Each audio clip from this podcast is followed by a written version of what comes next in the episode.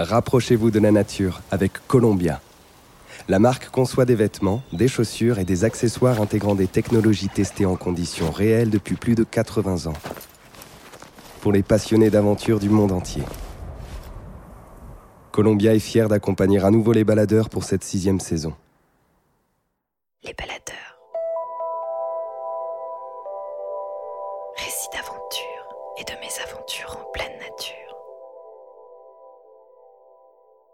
Un podcast du média Les Others. Rendez-vous sur notre site lesothers.com, l e s o t h e r s.com pour découvrir notre magazine papier, la carte méthode recto verso pour organiser vos aventures en France et tous nos autres formats. Une chute et c'est la mort. Voilà comment pourrait se résumer la pratique de l'escalade en solo intégrale. Cette discipline qui consiste à grimper sans corde ni aucun matériel de protection est devenue mondialement célèbre en 2018 grâce à l'exploit d'Alex Honnold au Yosemite, raconté dans le documentaire Free Solo. Trente ans plus tôt pourtant, sur les falaises françaises, un jeune homme du nom d'Alain Robert réalisait déjà les solos les plus téméraires du monde. Malgré un lourd handicap physique hérité d'une chute, il a signé un palmarès encore inégalé aujourd'hui.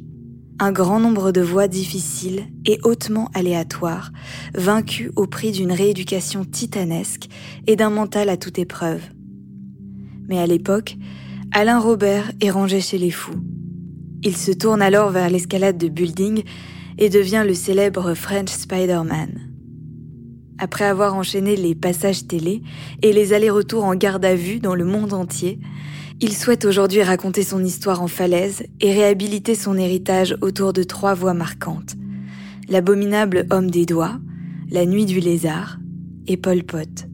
Cette dernière, située à 250 mètres du sol dans le Verdon, a d'ailleurs bien failli lui être fatale. Car si chuter c'est mourir, pour Alain Robert, grimper en solo intégral, c'est vivre.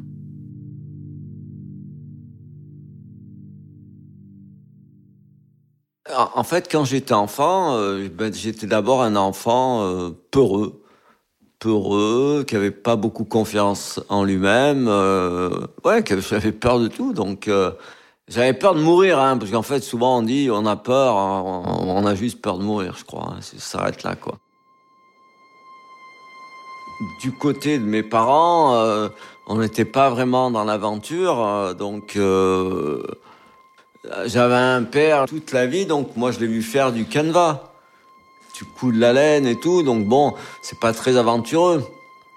Ma mère n'a jamais fait de sport, donc moi j'avais, bon, j'étais un gosse, hein, un gosse, il a des héros, hein, et pour moi c'était euh, Robin des Bois, D'Artagnan et Zorro.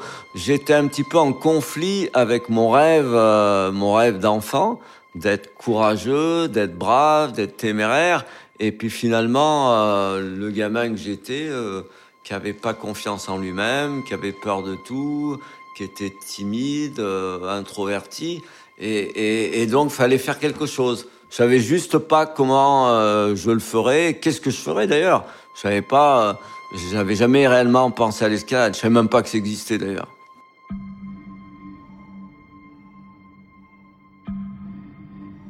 Alors l'escalade en fait c'est un, coup de bol, hein, c'est un film, un vieux film en plus. Il a été tourné en 1952 avec euh, Spencer Tracy. C'est en fait c'est un film euh, tiré d'un roman euh, d'Henri Troyat, La neige en deuil. C'est un avion qui s'écrase, un, avion venu d'Inde qui s'écrase près du sommet du Mont Blanc. Et puis deux frères guides de haute montagne qui qui partent à la recherche de, de survivants potentiels. Ben, d'abord, j'ai découvert qu'il y avait des montagnes sur Terre et qu'on pouvait les grimper. Puis ça m'a semblé être une forme de courage euh, qui, qui surpassait même Zorro, euh, Robin des Bois et D'Artagnan. Donc ça, euh, ça a été vraiment le, le, choc, le, le, déclencheur de tout. Après, est-ce que je savais quand je grimperais J'en avais aucune idée de toute façon. Déjà, il y a eu une grosse déconvenue, c'est que pas très longtemps après, euh, mes, parents euh, habitaient Lyon à l'époque. On, allait en vacances à Toulouse et puis donc l'autoroute. Et puis en route, mon père, il a décidé de sortir et traverser les gorges du Tarn. Et les gorges du Tarn, pourtant, c'est pas euh, c'est pas le Mont Blanc, euh, ni l'Himalaya, ni les gorges du Verdon. Et en fait, j'étais terrifié par le vide. Simplement, j'avais l'impression que la bagnole, elle, allait être avalée par le précipice euh, à chaque entrée de virage. Donc j'étais vraiment terrifié par le vide. Donc c'était pas gagné. Donc c'est un petit peu aussi mon rêve de gosse qui venait de s'écrouler. Et puis les choses se sont faites plus naturellement, plus tard, parce que euh, un jour, en fait, j'étais au bahut, il manquait, il manquait des profs. À l'époque, j'habitais au septième étage d'une d'une résidence qui avait d'ailleurs un nom de montagne, hein, qui s'appelait Loisan, et chaque euh, cage d'escalier avait un nom de montagne, et, ma cage d'escalier s'appelait l'Alfroide, qui est un des sommets euh, principaux du massif de Loisan. Et, et, et, même si pendant, on va dire, les deux, ces deux années entre le moment où j'ai été terrifié par le vide et le, et le moment euh, où, où, finalement je m'y suis confronté, j'ai jamais euh, cessé de regarder. Euh, j'ai regardé le bâtiment de mes parents, j'en sais rien, peut-être mille fois. Il y avait sept étages, donc ça c'est le côté. il y avait de la hauteur, hein, donc sept étages, ça fait peur. Mais mais finalement, bah, ce jour-là, je suis rentré de l'école plus tôt. Mes parents bossaient tous les deux. je suis arrivé devant la porte, j'avais pas mes clés. Et puis, euh, j'avais vu que c'était facile. Hein, il fallait monter, aller d'une balustrade à une autre balustrade. Euh, latéralement, il y avait des trous, euh, des bons trous. On pouvait rentrer la main et on pouvait prendre derrière. Donc, c'était pas difficile. Puis, euh, je me suis lancé dans le truc. En, me disant que bon, faire l'ascension de cet étage, c'était risqué, mais c'était pas non plus trop risqué parce que si finalement euh, à chaque balcon je décidais que je pouvais pas aller plus haut, euh, voilà, je, m'arrêtais quoi. Donc il y, avait une forme d'engagement, euh, mais qui était quand même limitée.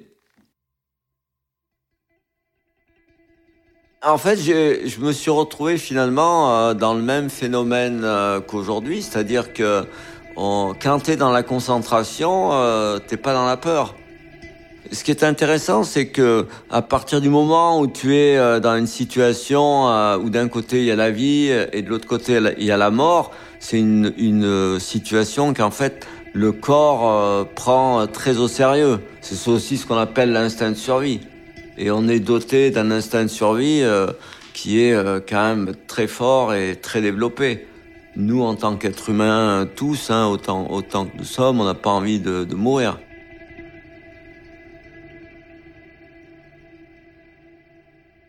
Il faut se remettre dans le contexte. Hein. À l'époque, il n'y avait pas de l'escalade n'existait pas. Hein. Il n'y avait pas de salle d'escalade, euh, donc il fallait pour faire de l'escalade, dans le meilleur des cas, il fallait avoir 16 ans et aller au club alpin français. J'avais pas 16 ans et donc j'ai décidé de devenir euh, scout.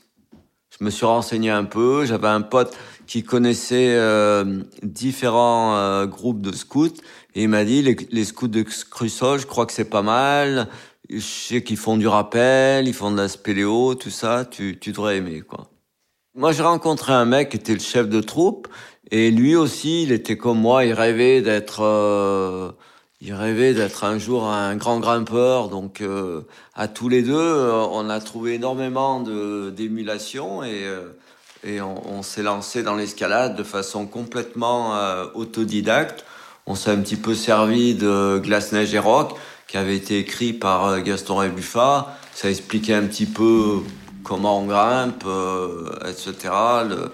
Le, le, le, maniement un petit peu du, du matériel, en tout cas de façon sommaire. Et puis, euh, et puis très vite, on n'a on, n'a pas non plus tellement suivi. Hein. On s'est lancé un peu euh, dans l'escalade euh, en solo, l'un derrière l'autre, sans trop se poser de questions. Quoi. On dépendait pas de d'instances, de moniteurs d'escalade ou de hiérarchie supérieure. Donc on était, on était les décideurs. Tu sais, on avait lu euh, Rébuffa, on avait lu De Maison, euh, Lionel Terré, tout ça. Bon, un jour ou l'autre, tous ils faisaient du solo, donc euh, pourquoi pas faire du solo, quoi. Il semblait en tout cas que dans les dans l'escalade, le, le, grimper tout seul, c'était le, le le graal entre parenthèses, c'était la quête la quête ultime de l'escalade. Grimper en solo, c'est grimper sans corde, c'est-à-dire euh, on se sert uniquement euh, du corps humain, donc de ses pieds euh, et de ses mains. Donc qu'est-ce qui se passe quand on grimpe en solo? Ben, si, on, si on arrive à grimper et aller jusqu'en haut, on est en vie. Et si à un moment donné de l'ascension, on décroche, on lâche une prise, on tombe, on est mort. je sais déjà que, que je passerai ma vie à grimper. Je sais pas exactement comment, mais je me dis, bon, dans le, dans le pire des cas, euh, t'es juste un, un clodo des falaises, hein, c'est-à-dire que t'as besoin de rien pour vivre, t'iras chaparder euh, des, des, des, fruits sur les arbres, dans les épiceries, t'arriveras bien à te taxer euh, un truc ou deux à manger, et euh, t'as besoin de rien. T'as besoin d'avoir un bon duvet euh, pour dormir, et euh, un réchaud à gaz éventuellement, et puis avec ça, tu te démerdes, quoi. Donc si tu veux, ta, ta maison, euh, elle tient dans ton sac à dos, quoi. Après, il y a une, une, période de transition où, où mon pote euh, avec qui j'avais démarré l'escalade, euh, lui, il est plus âgé que moi, il s'engage dans l'armée, il devient euh, gendarme de haute montagne, il part sur Briançon, donc moi je suis sur Valence, et puis euh, là, je suis confronté à, à, un choix de vie, c'est-à-dire euh, je connais pas d'autres grimpeurs euh, et, et, du coup, ben, je décide de, de faire de l'escalade en solo. Hein. Au début, un petit peu par obligation, mais c'était plaisant. Hein. C'est, bon, j'avais pas un, un, pistolet braqué dans le dos. Hein. Mais, euh, mais, mais du coup, c'est aussi une période de ma vie qui est riche parce qu'en fait, c'est cette période-là où, où, où, en fait, euh, les, le fait de grimper euh, sans corde me, me, fascine. Moi, je me retrouve dans une forme de liberté où, où, où tu es propriétaire de ta vie, propriétaire de ton destin et, euh, et jusqu'à preuve du contraire, c'est toi qui décides, c'est toi qui, qui nais, c'est toi qui meurs. A priori, euh, t'engages personne d'autre, donc euh, pourquoi pas le faire, quoi.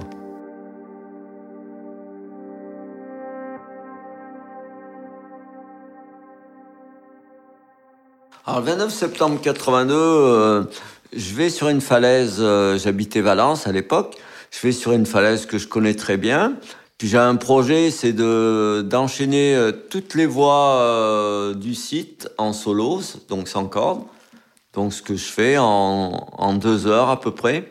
Il y en a des faciles, des moyennes, des plus difficiles. Et puis euh, au moment où je redésescalade la dernière voie, il y a, ben, je réalise qu'il y a un groupe de, de, de, jeunes. Il y a aussi euh, des moniteurs, pas vraiment des moniteurs d'escalade, c'est c'est plus des euh, des moniteurs de jeunesse et sport qui à l'époque eux étaient habilités à faire pratiquer l'escalade, même s'ils y connaissaient rien. Donc évidemment, pour eux, l'aubaine, euh, j'arrive, euh, j'arrive au pied de la falaise. Alors eux, plutôt que de faire le tour euh, par un chemin assez long, ça allait leur prendre 10 ou 15 minutes. Il s'est dit, ce mec-là, il va grimper la voie en deux minutes et il va nous installer nos cordes et on est, on est peinard.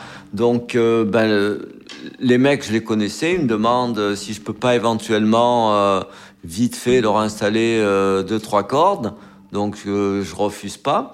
Il me donne un anneau de sangle avec deux mousquetons à vis, une corde, et puis j'installe ça, donc je grimpe à nouveau sans corde, à part que je traîne du matos.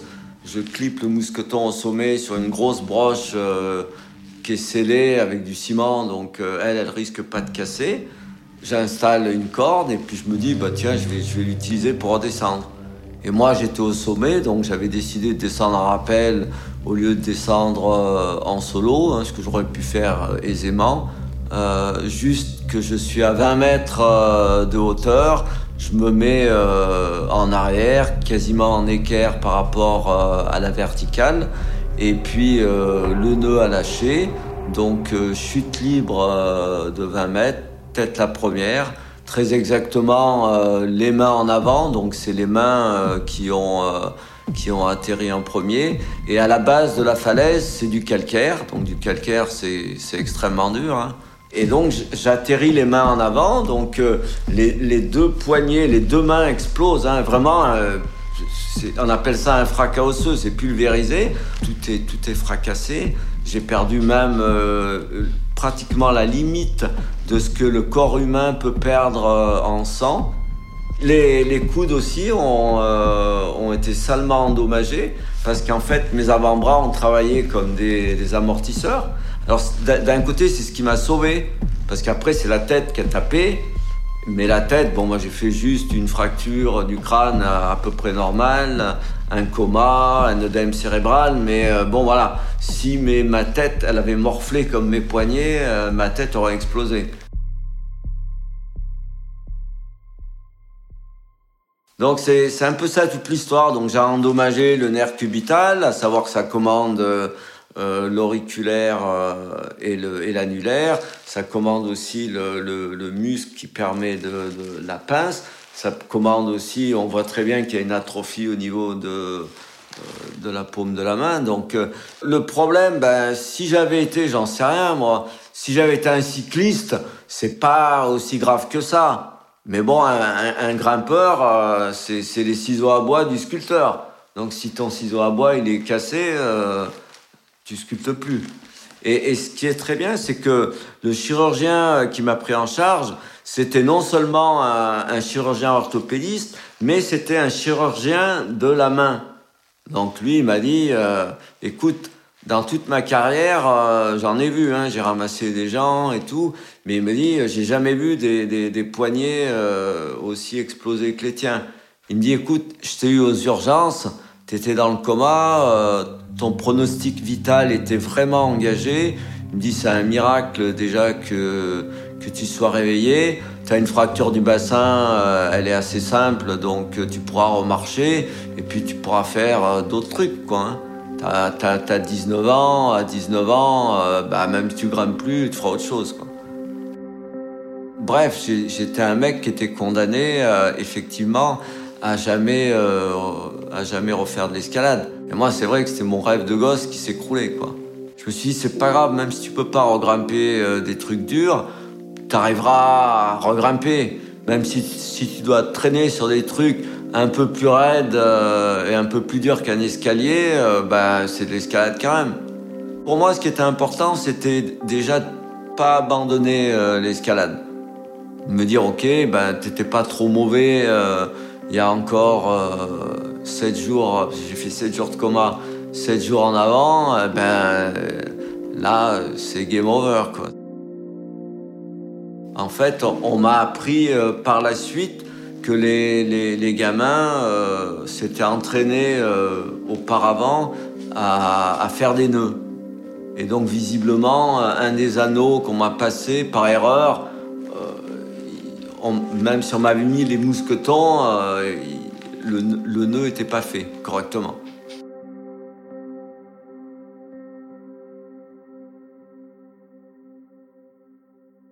J'ai fait 2-3 mois à l'hôpital. C'était long. Euh, euh, je faisais pas de rééducation parce qu'il n'y avait rien à faire. Je me rappelle, ils me mettaient avec des, gamins, euh, des, très jeunes et tout. Et puis bon, je m'emmerdais quoi. Quand je suis de l'hôpital, c'était compliqué parce que je me suis retrouvé euh, seul. À l'hôpital, tu as quand même des, gens qui s'occupent de toi.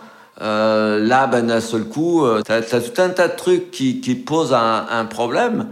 Quand mes mains ont été un tout petit peu mieux, ben, je me suis aperçu que j'arrivais pas à faire des, trucs très simples. J'arrivais pas à ouvrir un robinet. J'arrivais pas à tourner le verrou de la porte. Donc je suis, reparti vraiment à zéro. Et en fait, je suis reparti, je me souviens, euh, c'est peut-être pas la première chose, mais c'est dont je me rappelle le plus, c'était des casseroles que je remplissais d'eau. J'avais quatre tailles de casseroles. J'avais une main gauche et, droite qui étaient toutes les deux euh, explosées. La droite était un peu meilleure. Et donc je remplissais mes casseroles et puis j'essayais de les soulever. Et, euh, et, je me rappelle que la, main gauche euh, soulevait à peine la, plus petite des casseroles et la main droite euh, soulevait la troisième.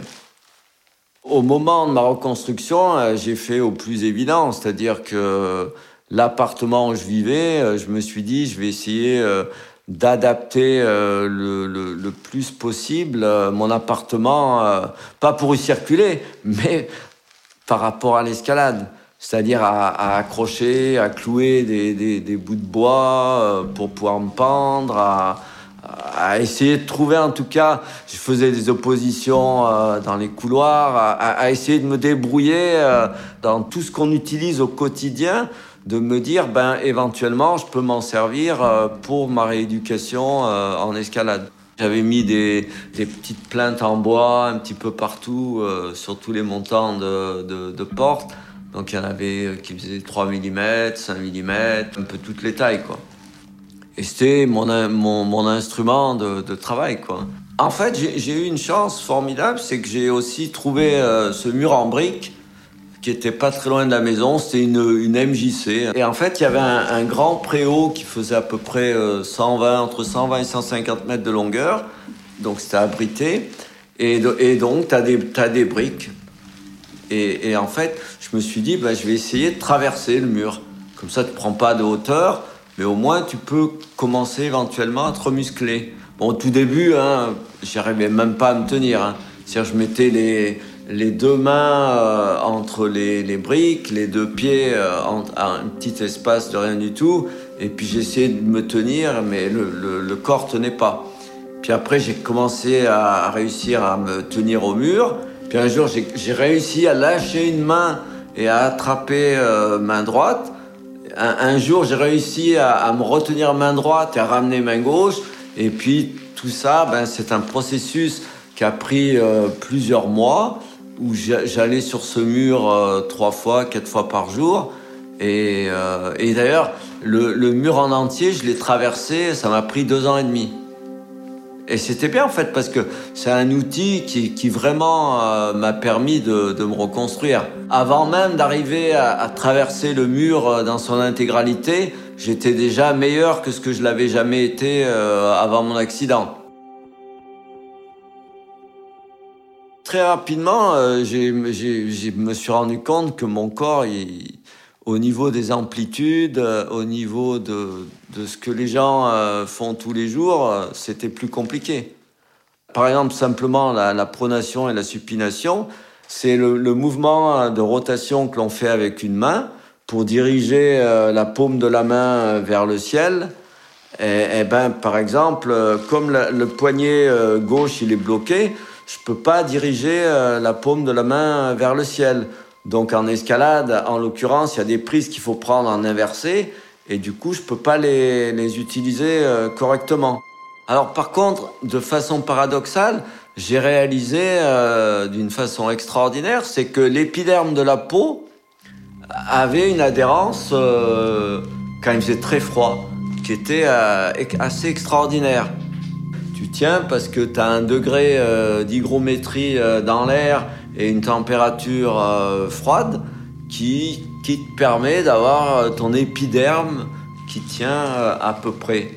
Donc ben, je me suis mis à, compenser par des trucs comme ça.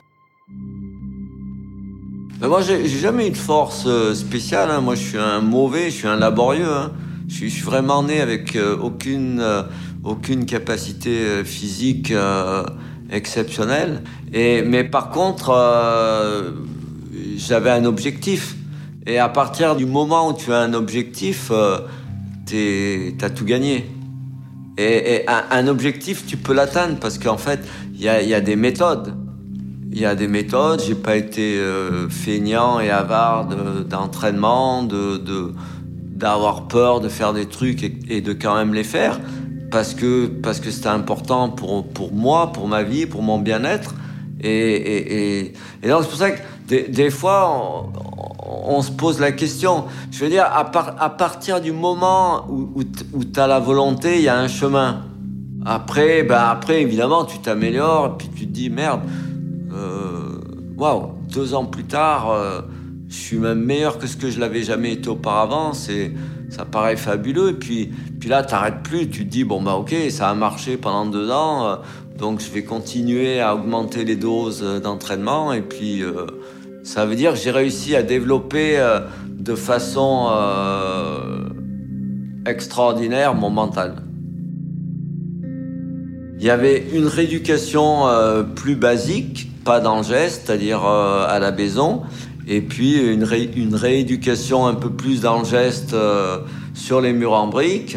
Et puis aussi sur les falaises de Crussol où il y avait des blocs qui faisaient 3 euh, mètres de hauteur, donc euh, ça me permettait euh, de m'entraîner sans risque. Et puis après, je me suis remis à faire aussi du solo, mais des trucs pas trop durs au début. Mon objectif, c'est juste de regrimper au départ. Après, bah après évidemment, tu t'améliores, ça paraît fabuleux, et puis, et puis bah, tu termines à faire des trucs qui étaient inconcevables.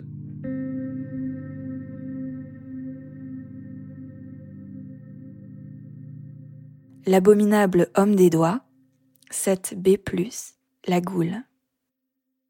L'abominable homme des doigts, c'est une voie qui fait une trentaine de mètres de hauteur. Les 15 premiers mètres sont euh, pas tout à fait verticales. Après, il y a une grotte et ensuite, c'est 15 mètres euh, surplombant. Au début, le surplomb, il est, il est marqué, il est assez fort. Et puis après, un peu moins et, et les prises sont pas bonnes. Quand j'ai recommencé, euh, j'ai réussi à le faire encorder avec la corde, ce que j'avais pas réussi euh, avant mon accident. Et puis, euh, quatre ans plus tard, je le faisais sans corde.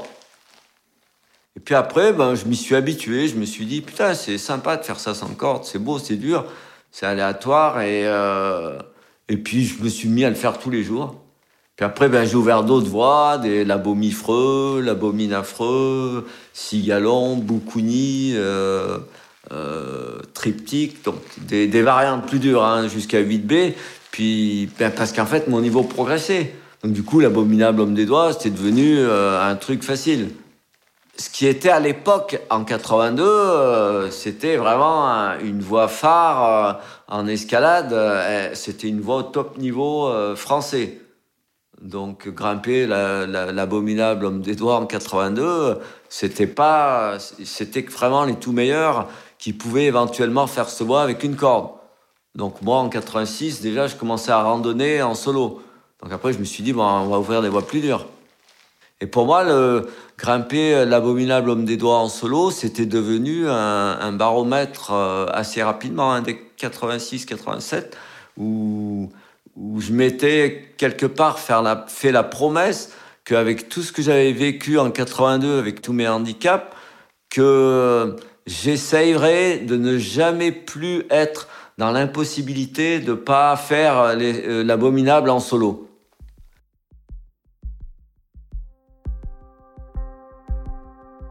Après l'abominable homme des doigts, c'est vrai que j'aurais pu me dire, ok, c'est bon, t'as atteint l'Everest. Euh, mais, pas du tout, parce que, en fait, j'étais rentré dans un, engrenage entre, le, moment où j'ai attaqué ma récupération et là où j'en étais euh, de faire l'abominable homme des doigts en solo. Ben après, plus rien ne pouvait m'arrêter. Moi, j'étais dans, la passion, dans le. En fait, ce qui est très intéressant, c'est que finalement, j'ai jamais été en compétition qu'avec moi-même. Donc après, je me suis dit, bon, on va ouvrir des voies plus dures.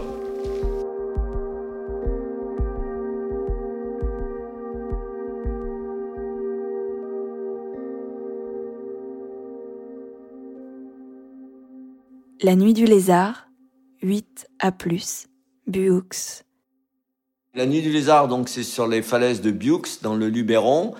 La nuit du lézard, je sais pas, ça fait 25 mètres de hauteur. Le pas le plus dur, c'est le dernier, c'est la dernière prise à atteindre.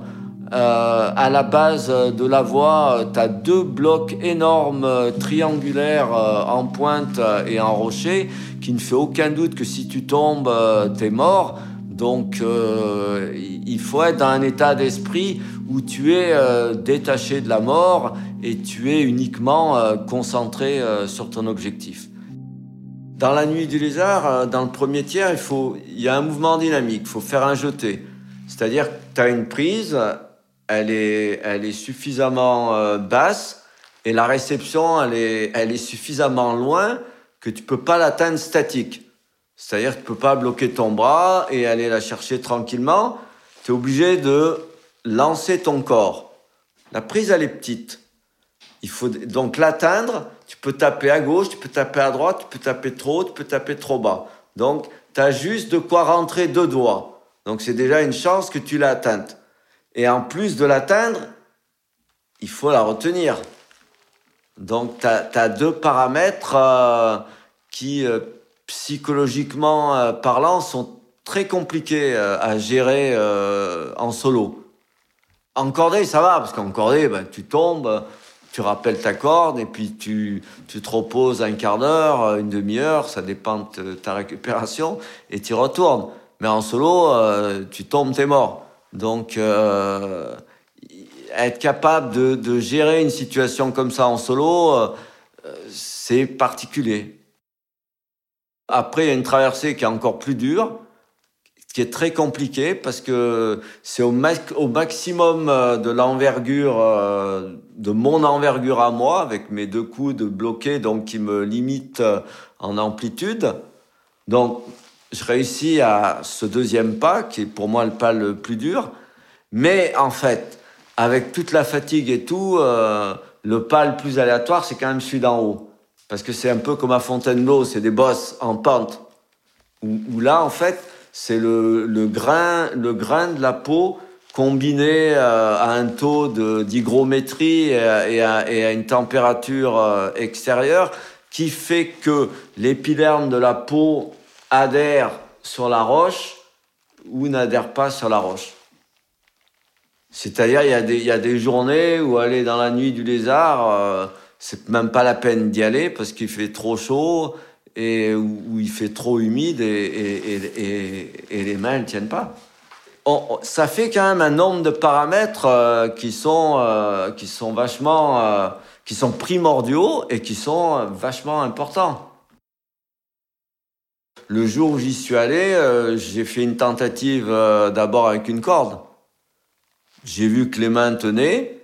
J'ai vu que l'ombre, le, soleil arrivait sur la face. Il y avait d'abord, il y avait un mec qui essayait la voie, un Allemand super euh, musclé et tout, euh, fort grimpeur. Il était pendu à la corde euh, et il allait d'une prise à l'autre et il se gaufrait en, poussant des hurlements.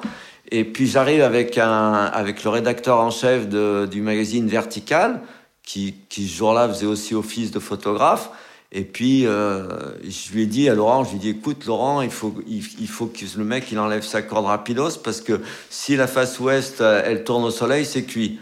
Donc, il lui a demandé au gars euh, s'il pouvait virer sa corde en lui expliquant que j'allais grimper la voie en solo. Donc, le gars, il a pas compris. Il me voit, je suis taillé comme un, une arbalète. Lui, il est taillé comme Schwarzenegger.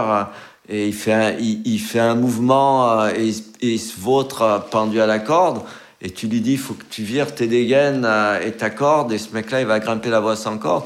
Et donc, il n'a pas compris, quoi. En fait, je suis euh, dans un état de... en concentration, euh... je suis plus dans, dans, dans, dans rien, je suis, je suis dans la nuit du lézard. Je suis même pas dans la nuit, je suis, je suis, je suis d'une prise à une autre.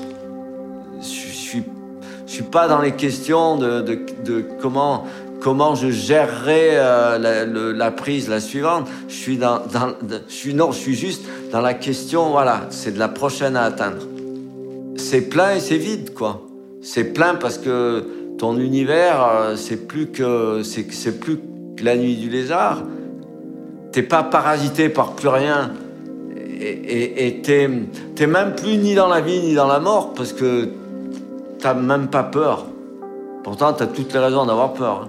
Moi, ça, faisait quand même déjà longtemps que j'explorais euh, la limite, donc euh, être dans la limite, ça me choquait pas plus qu'autre chose. Moi, j'en fais pas des, caisses, c'est-à-dire que bah, je suis pas tombé, je suis en vie, donc voilà, on passe à la prochaine. C'est pour ça qu'on me dit, mais vous avez failli tomber? Alors bah, je leur dis, bah ouais, mais quand? Bah, ça fait tellement de fois que je peux pas te dire.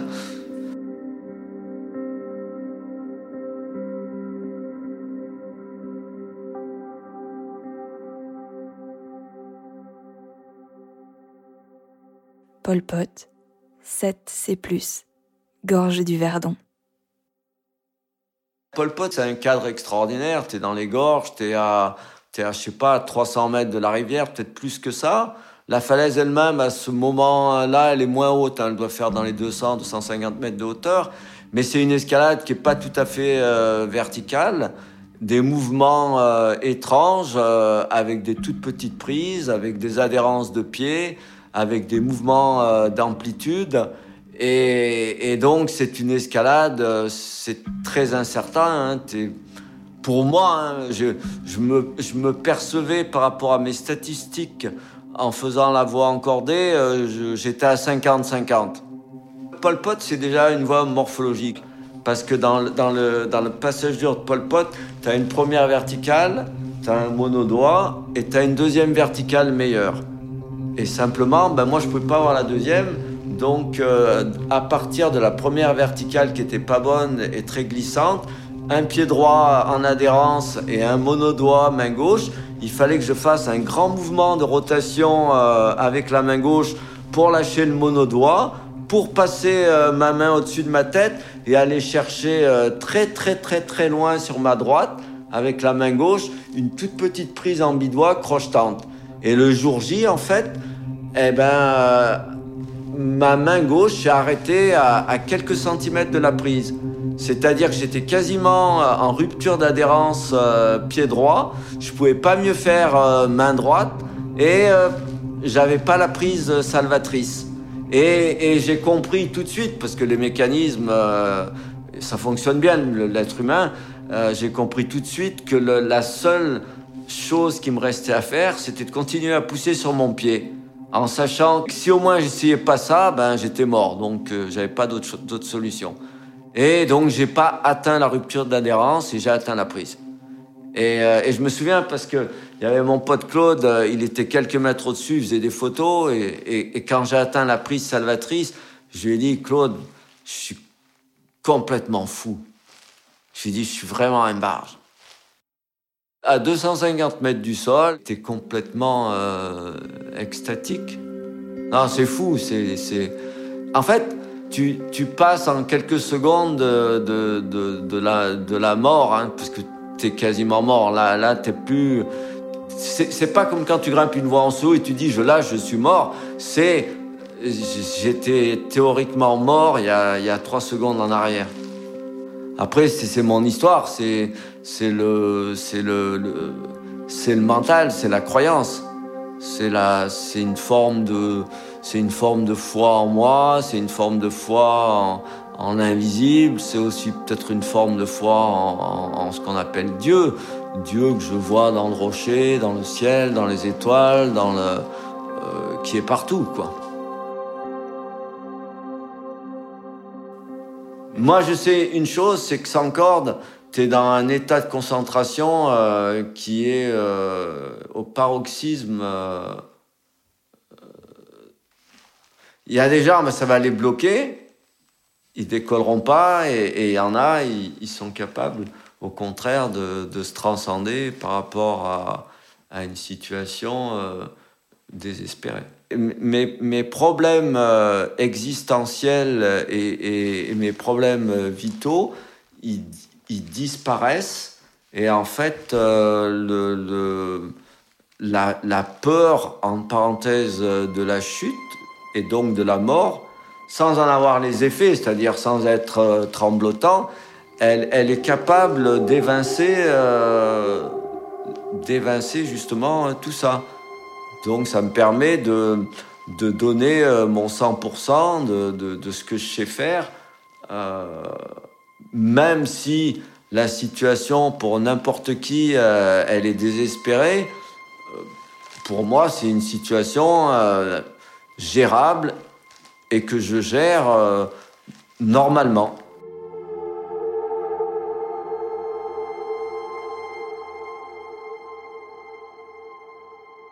Pour moi, il faut que l'escalade, ça reste dangereux.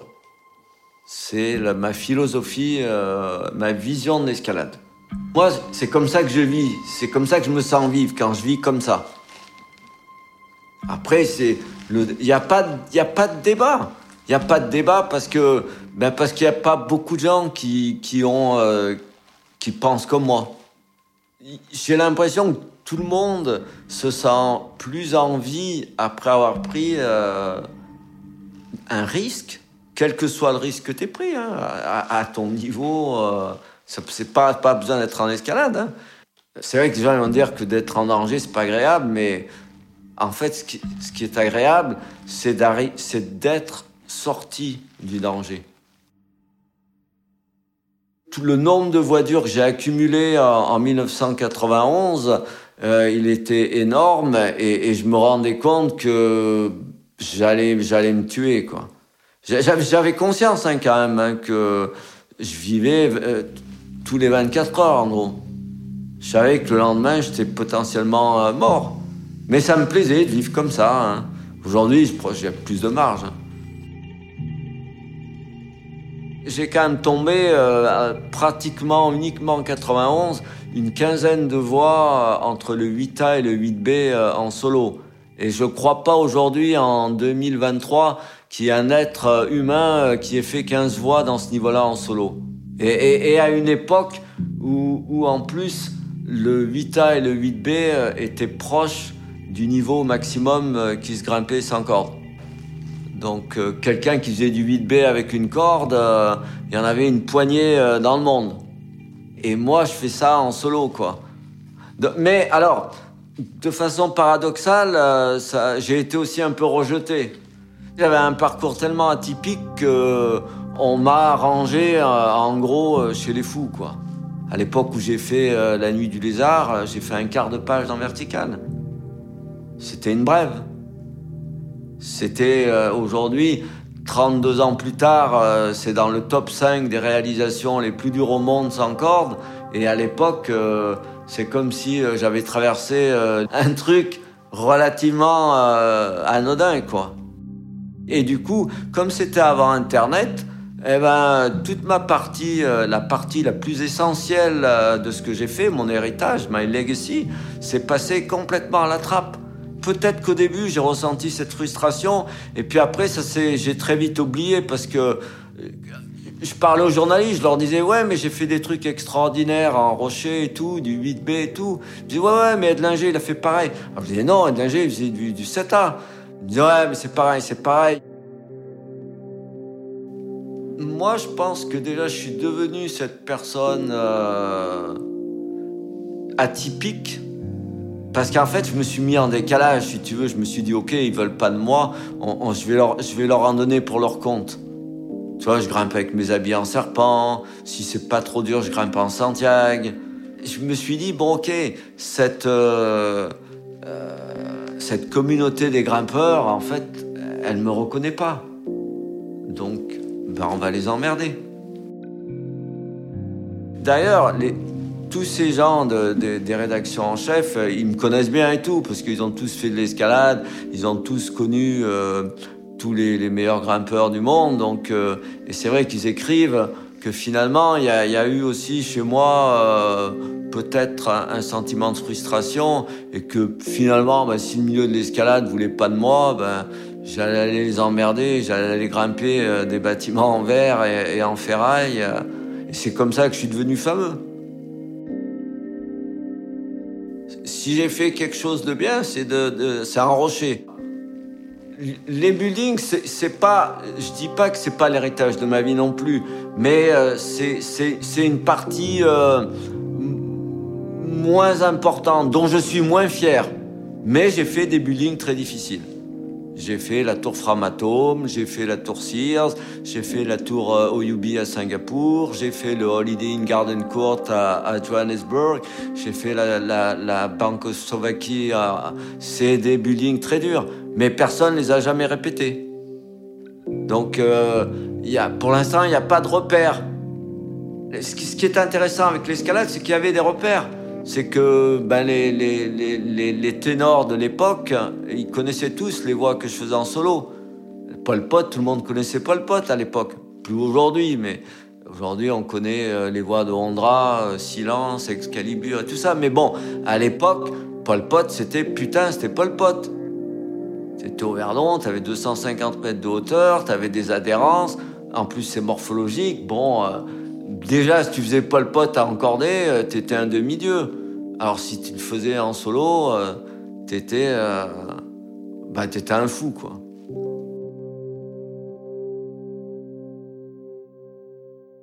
Alain Robert prendra sa retraite quand il n'aura plus le niveau pour grimper sans corde. En attendant, il continue de se hisser en haut des buildings pour manifester sa vision du monde et d'aller grimper en falaise pour revendiquer sa liberté. Merci à Alain Robert pour son témoignage. Et merci à vous d'avoir écouté cet épisode. Les Baladeurs est un podcast du média Les Others. Cet épisode a été réalisé par Thomas Fir, assisté par Nicolas Alberti. Cette histoire a été présentée par Clément Saccard, la musique est composée par Nicolas de Ferrand, Chloé Vibo s'est assurée du montage et Antoine Martin du mixage.